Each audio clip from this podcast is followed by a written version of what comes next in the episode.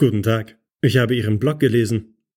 Facebook, YouTube und ein eigener Blog gehören nicht zum klassischen Werkzeug des B2B-Vertrieblers.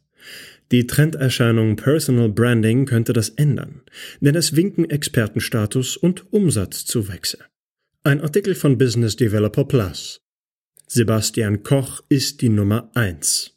Wer im Netz nach einem Tutorial für Skoda Connect sucht, einer digitalen Assistenz im Auto, dem zeigt Google als obersten Eintrag Kochs Blog skoda-portal.de.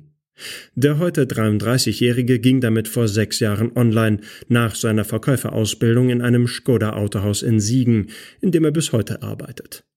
Alle meine Kollegen hatten einen Kundenstamm. Ich hatte nichts, erzählt er. In Internetforen für Skoda-Fahrer sah er hunderte offene Fragen. Also habe ich meinen Blog gestartet, um Hilfestellungen zu geben. Mehr war erstmal nicht dahinter. Ohne es zunächst zu ahnen, schuf er eine Marke und feilte mit jedem Beitrag an ihr. Die Marke heißt Sebastian Koch, Skoda-Experte.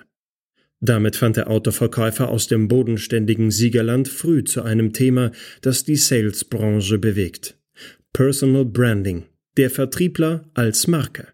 Verführerisch leicht scheint der Einstieg, weil jeder die nötigen Tools bereits privat beherrscht. E-Mail, Messenger, Social Media. Der Eindruck täuscht. Ist der Personal Brand eine Skulptur, steht am Anfang ein grober Stein. Große Fragen stellen sich, manche muten philosophisch an. Wer bin ich? Auch lauern Gefahren.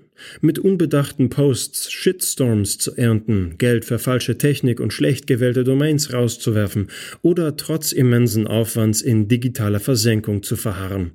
Wer die Herausforderung meistert, dem winken neue Wege. Man kann Reputation aufbauen, sich als Experte positionieren, wird in der Presse erwähnt, für Vorträge gebucht, sagt Ibrahim Efsan, Berater für Digitalisierung in Unternehmen. Wer Wissen teilt, macht sich für die Zielgruppe interessant. Auch könne man Branchentreiber sein, neue Begriffe besetzen. So steht der Name Matthias Gröbner für das Thema digitale Versicherungen. Und wenn es darum geht, sich von einem Eingeborenen die wundersame Welt des Internets erklären zu lassen, fällt vielen seit jeher Sascha Lobo ein. Ich kann eine Premiumstellung aufbauen, sagt Efsan. Je besser ich digital dargestellt bin, je mehr Menschen mir folgen, desto höher ist mein Preis. Twitter-Follower als harte Währung also? Absolut, sagt er. Ein Meinungsbildner hat einen Preis. Nicht nur Dienstleister, die von Honoraren leben, profitieren von einem Personal Brand. Auch der Produktvertrieb. Schließlich kauft jeder lieber gern bei Fachleuten. Das erfuhr auch Sebastian Koch. Nach einem halben Jahr im Netz kamen erste Leser als Neukunden ins Geschäft.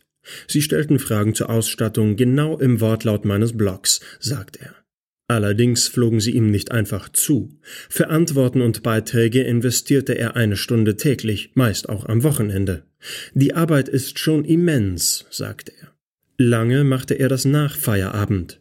Weil Koch inzwischen zweifacher Familienvater ist, wollte er das Bloggen zu Jahresbeginn einstellen. Der Chef bat ihn weiterzumachen, künftig in der Arbeitszeit.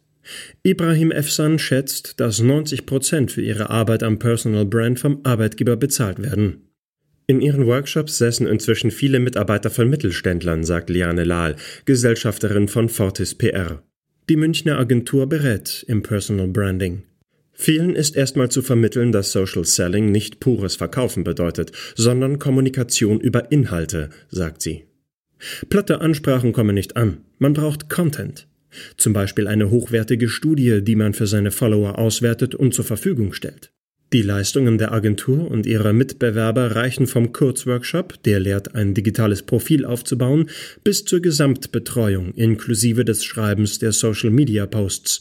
Nicht jeder Experte besitzt Schreibtalent. Zu Beginn jeder Beratung werden mit dem Kunden elementare Fragen geklärt. Wofür er steht, was und wen er erreichen will, welche Geschichte er zu erzählen hat. Wer die Antworten verinnerlicht, verzettelt sich nicht und schafft auf Dauer einen erfolgreichen Brand. Für Sebastian Koch hieß es damals Versuch und Irrtum. Er probierte Instagram, das sich vielleicht besser für jemand eignet, der Lamborghinis verkauft, wechselte die Ansprache von du auf ihr. Nie fallen musste er an der Auswahl seiner Themen, sie kommen verlässlich zu ihm. Höre ich zweimal die gleiche Frage, recherchiere ich bis ins Detail. Ohne Blog würde ich mich nie so vertiefen. So bleibt er am Ball, sammelt Expertenwissen, von dem dann auch der Kunde im Geschäft profitiert.